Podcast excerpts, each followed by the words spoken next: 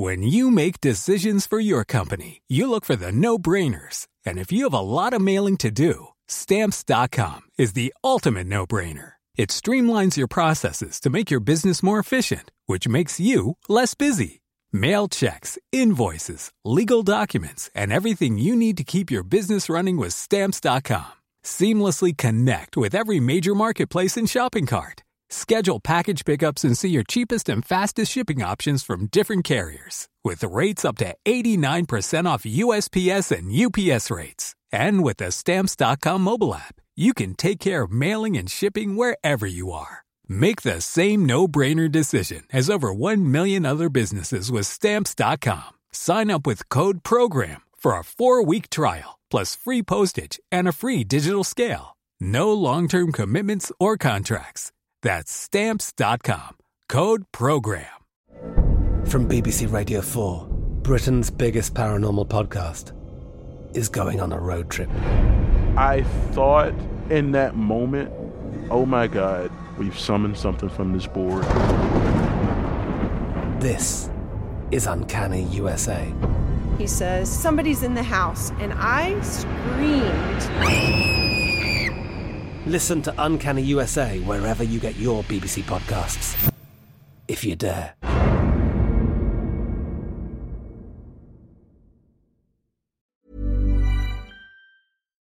Hi everybody, welcome to Dan Snow's History. Today we're talking about the clan system, the world-famous semi-tribal groupings that we associate with the Highlands of Scotland. The problem is, does the clan system really exist? Did it ever exist? And this is where historians come in and burst the old bubbles, folks. It is an absolutely fascinating topic. Many people know about the clans, particularly around the forty-five, the Jacobite uprising that saw Charles Edward Stuart, Bonnie Prince Charlie, land on the west coast of Scotland, raise an armed force largely from the clans of the Highlands, and then march south first to Edinburgh, and then as far as Derby in the Midlands, before turning back and facing defeat on the field of Culloden.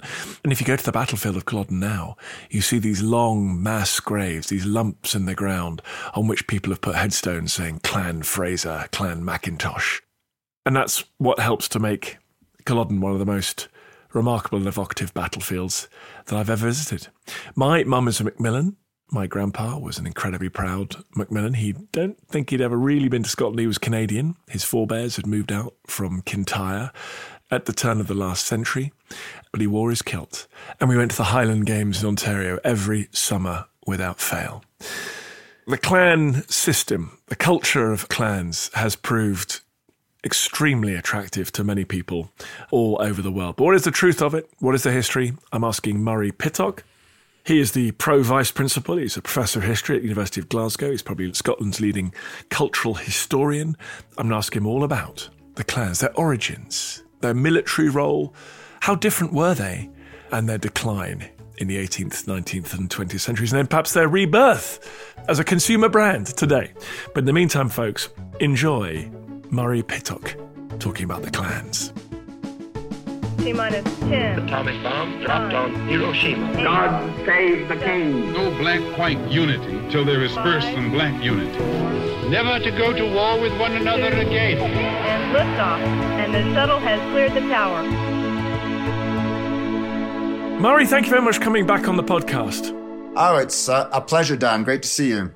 I look around at British society and religion and royal pageantry, and it's tempting to think that actually everything we think of as old was actually made up by the Victorians. Were the clans made up by the Victorians? The clans were not exactly made up by the Victorians, but certain aspects of them certainly were. For example, a term clan system, which is still frequently used, was a Victorian invention. There isn't actually a clan system. The term clan really describes certain groups in Scottish society, usually landowning families. They're on a spectrum from the more kinship-based to the less kinship-based, but they all have strong kinship associations, and they're all linked to feudal landholding. They're not tribal. So basically, the Victorians created the idea that there was a completely separate ethno-cultural organisation within Scotland, which divided Scotland in two, called the clan system, but that really isn't very accurate. So the idea that there's a sort of exceptionalism, there's these wild Highlanders living up in the north of Scotland, on the northwestern fringe of Europe, who still have this kind of Iron Age organisation of kinship groups, that's not true. What is the truth then? Were the clans different from what's going on in Europe at the time? Scotland historically is a relatively small society, and relatively small societies tend to keep kinship and associational groups going longer than other ones because obviously you meet people you know, and you've got networks which form a much greater proportion of the overall population of the society. So Scotland's not dissimilar from some other societies in Europe, but it's dissimilar from a society like France, for example, or a society indeed like England. Scotland has a feudal landholding system. Some of that is put on top of a traditional regional kingship system and under-kingship system such as existed in Ireland. So you're looking at levels of fundamentally Irish-type social organisation in early medieval Scotland. And on top of that is put Norman kinds of association, not because of the Norman invasion, but because Scottish kings invite Normans in in return for land grants, et cetera. So, for example, a group like the Frasers became Frasers of Lovat, the Lord Lovat. Frasers are an eleventh century Norman family, but they're also a clan family. However, they are fundamentally feudal overlords. And the same goes for Mackintosh, who was sent up to be Constable Inverness at the beginning of the twelfth century.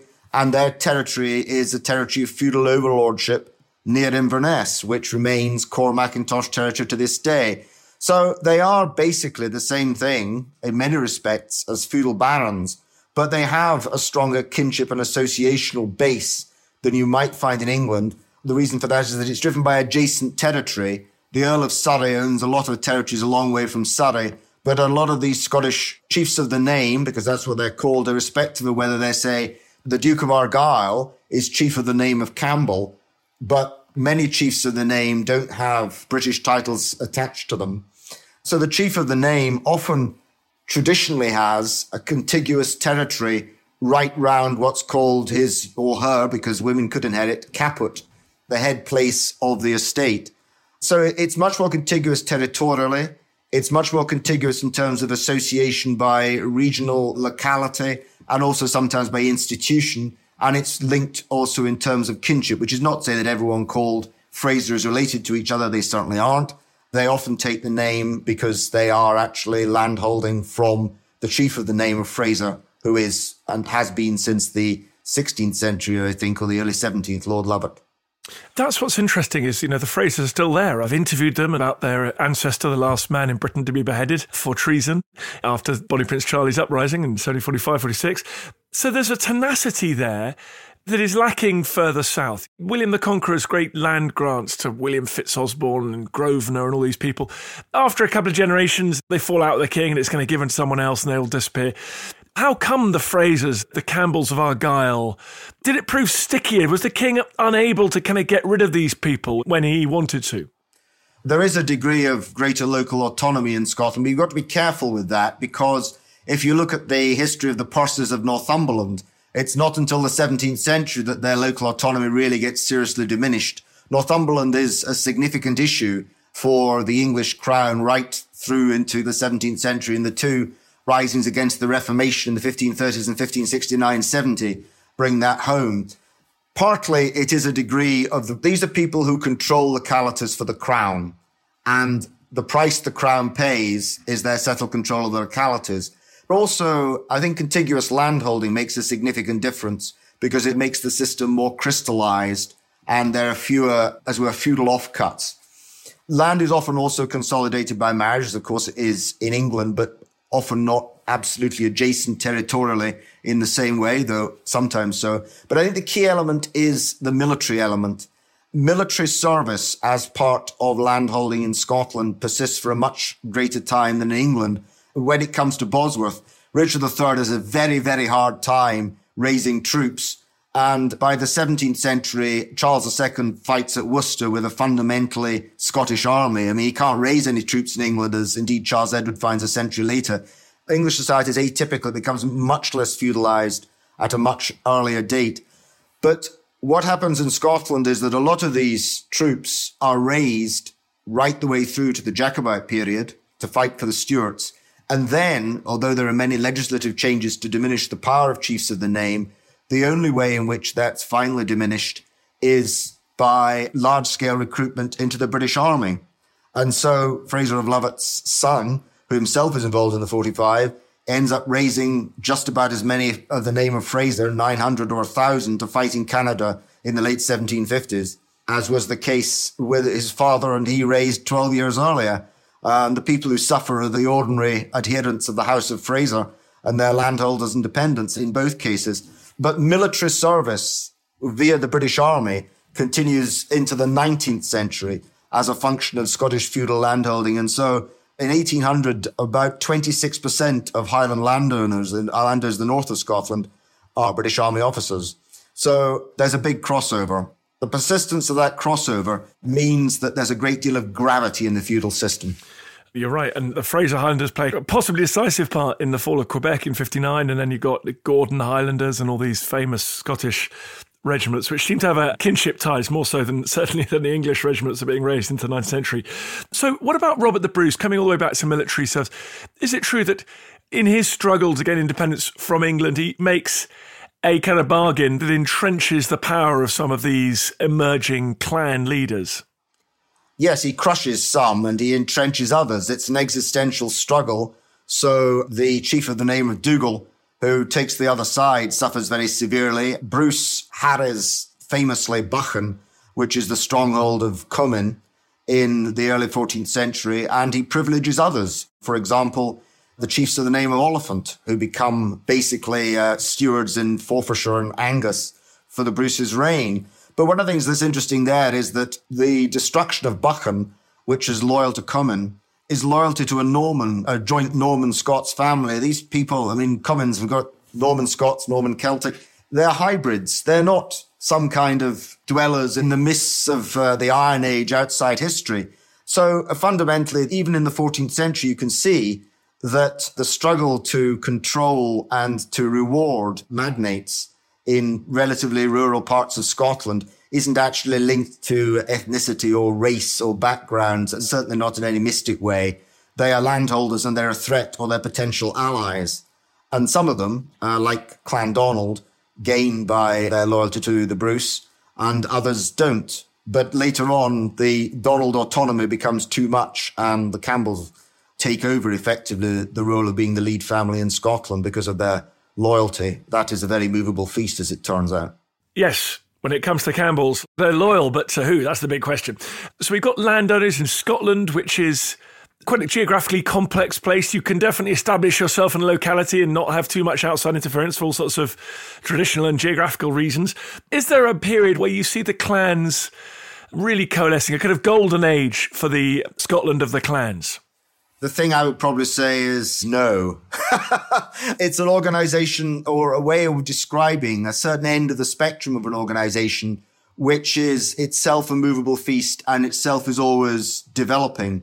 So if we take ideas like the struggle between the Highlands and the Lowlands, say, famous battle there is Harlaw in fourteen eleven, what you're really seeing there is a claim on the Earldom of Ross by Donald of the Isles, which is being defended by partisans of alternative claimants to the Earldom of Ross. It is a contest over a domestic earldom. You could say there's a negative of a golden age, there's a bad age, and that is the age probably where climate change, the Little Ice Age, impacts those who are holding more marginal land areas in northern Scotland. And that's where these groups often, which include the creation of quite a lot of landless men because they either can't get the land that they've got to operate or that there are too many of them for the land to sustain, you get the tradition of lawlessness, which infects early modern accounts, mainly because there are a lot of people who are in areas of northern Scotland that used to be reasonably fertile, although never very good, but are now no longer fertile at all.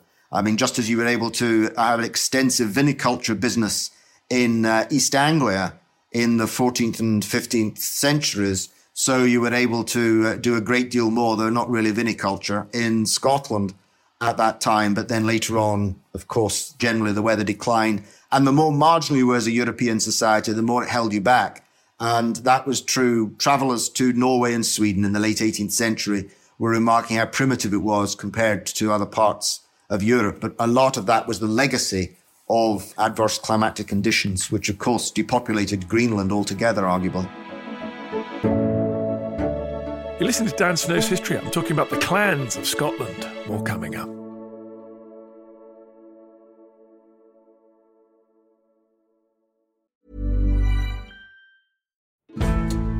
Join us this month on Gone Medieval from History Hit. I'm Matt Lewis. And I'm Eleanor Yonaga. This April, dive into our special mini-series. With the help of leading experts, we're tracing the foundations of England by exploring the country's most powerful Anglo-Saxon kingdoms. We'll be looking at Northumbria, Mercia, and Wessex, as well as the rulers and their councils who helped shape a nation. Make sure to get every episode by listening and following Gone Medieval from History Hit, wherever you get your podcasts.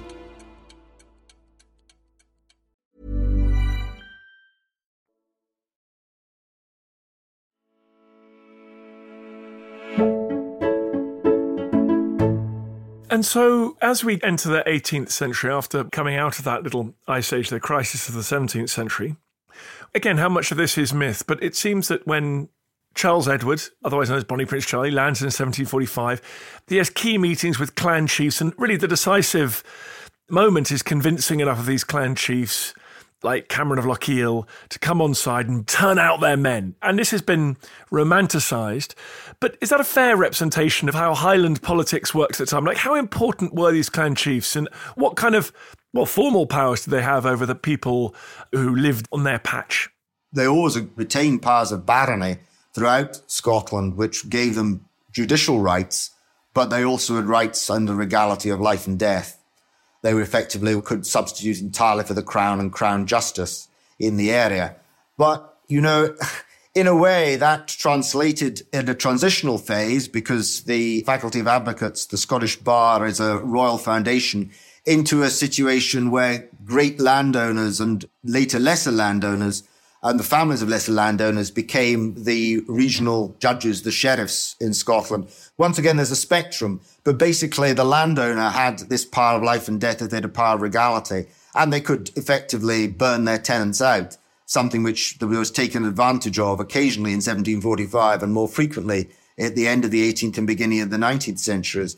So that was the power they had, but that power to some extent extends throughout Scotland. So when we're saying clan chiefs, as we do for shorthand in the seventeen forty-five, the chief of the name of Ogilvy, the Earl of Airlie, David Ogilvy, raises very substantial, what would be called fighting tail, levy of men for Charles Edward Stuart.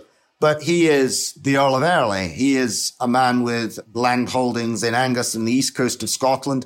He is a lowland nobleman, but in fact, he can raise men on the same basis because of his powers, and likewise on the Duke of Athol estates, the legitimate but dispossessed Duke of Athol, the Marquess of Tullibardine, raises a very significant proportion of the overall fighting tail of the Dukes of Athol because of the loyalty of the House of Athol and its dependents to the Stuarts.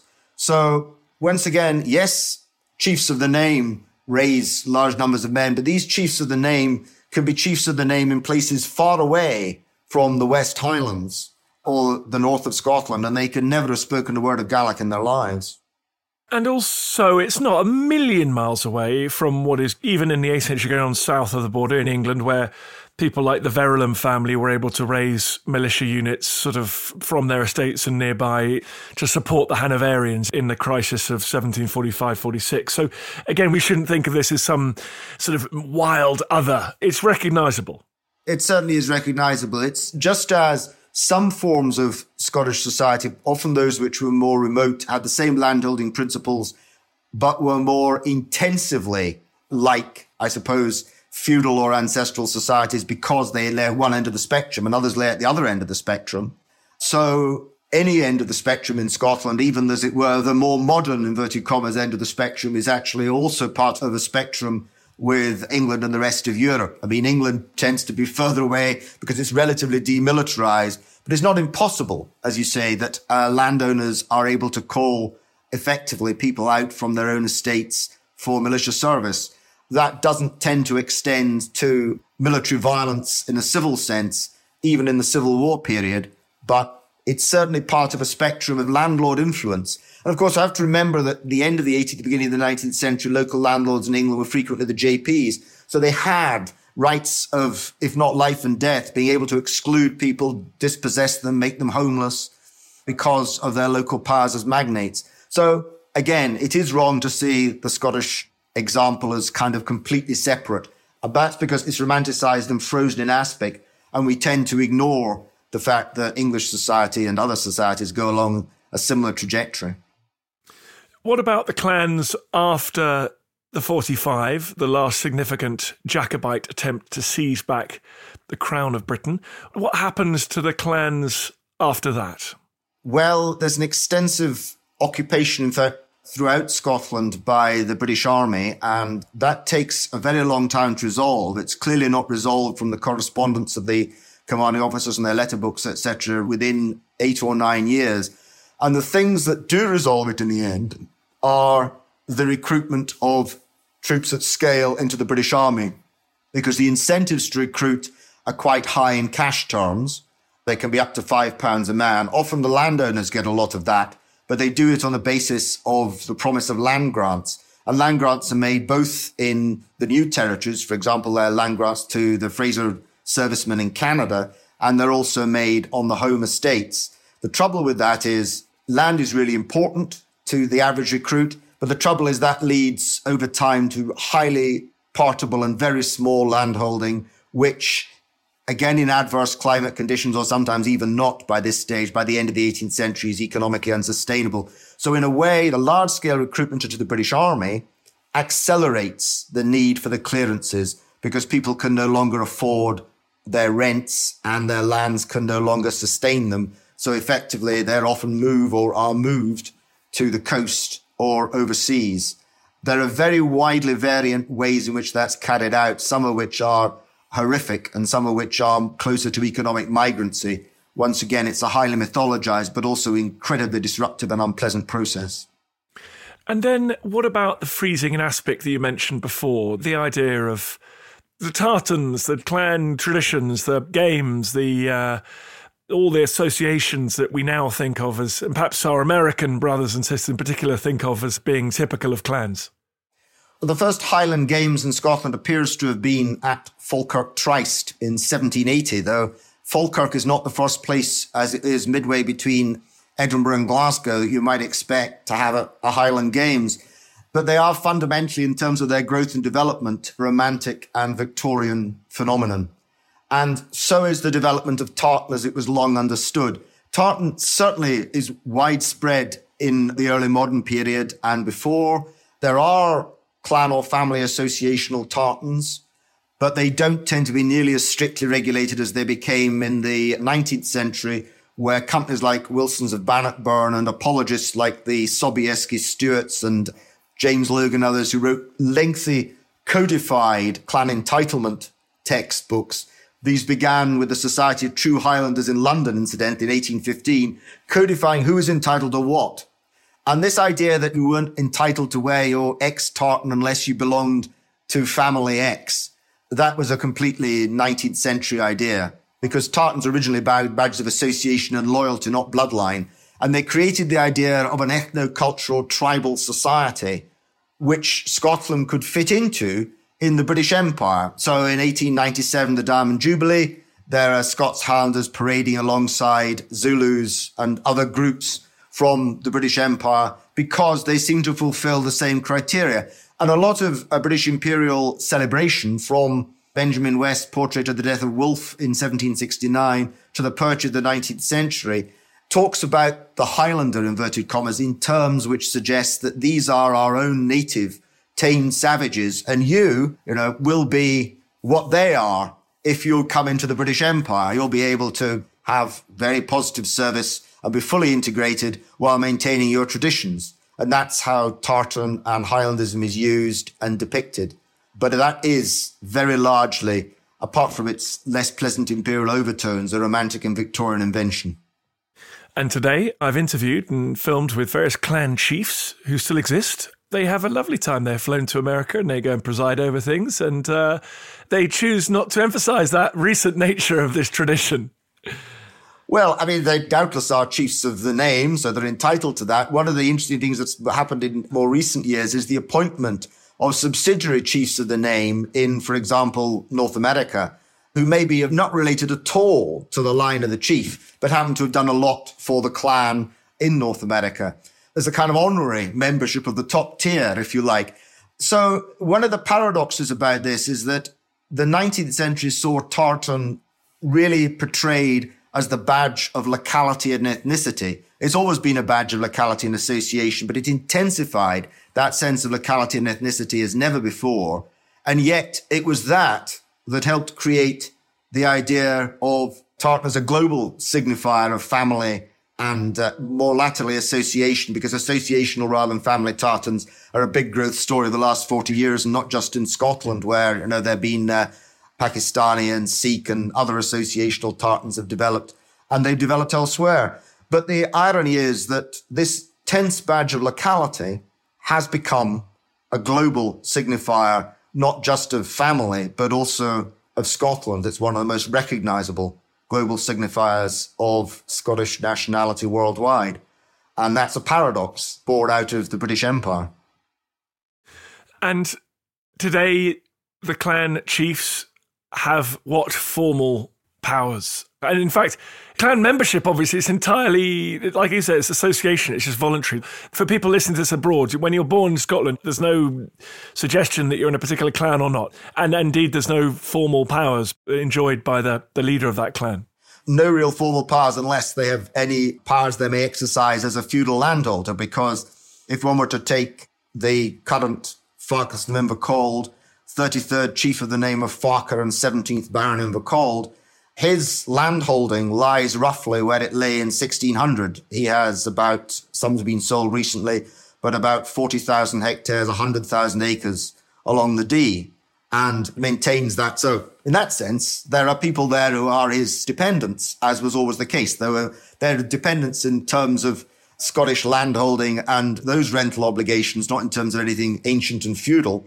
But otherwise, anyone who is, for example, is chief of the name of Farquhar or Farquharson can say that this is my chief, wherever they are in the world. But there's no obligation on them. They just have a sense of belonging. And since a sense of belonging is what people like, and a sense of belonging without any obligation on you is even better, it's understandably very popular. What happens if your mother is a Farquharson and makes the terrible, terrible mistake of marrying an Englishman called Smith? And you end up in a kind of patrilineal way, end up with a, the name Smith. Can you still be part of that clan, Murray? Well, it's, absolutely, you can be part of it. And the descent of the chief of the name frequently goes to people with no acquaintance with the estate, and often people who are born far away from Scotland and may never have really seen it until the day they inherit. This certainly happens. But of course, women can inherit. And uh, since you can have a chief of the name who is female, the matrilineal and patrilineal naming is less critical than it might be otherwise. A chief of the name can marry and still retain their name because they are the chief of the name. Very modern. There we go. We end up looking to the future. Murray, thank you very much indeed. This is just one of the many, many topics covered in your new gigantic history of Scotland. Tell us what it's called. So it's Scotland, the Global History, and it's published by Yale University Press. Thank you very much. See you next time. Thanks, Dan.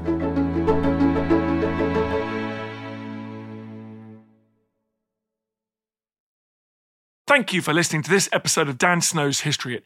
Please follow this show wherever you get your podcasts. It really helps us, and you'll be doing us a big favour. Don't forget, you can also listen to all of these podcasts ad-free and watch hundreds of T V documentaries when you subscribe at historyhit.com slash subscribe. As a special gift, you can also get your first three months for just one pound a month when you use code DANSNOW at checkout.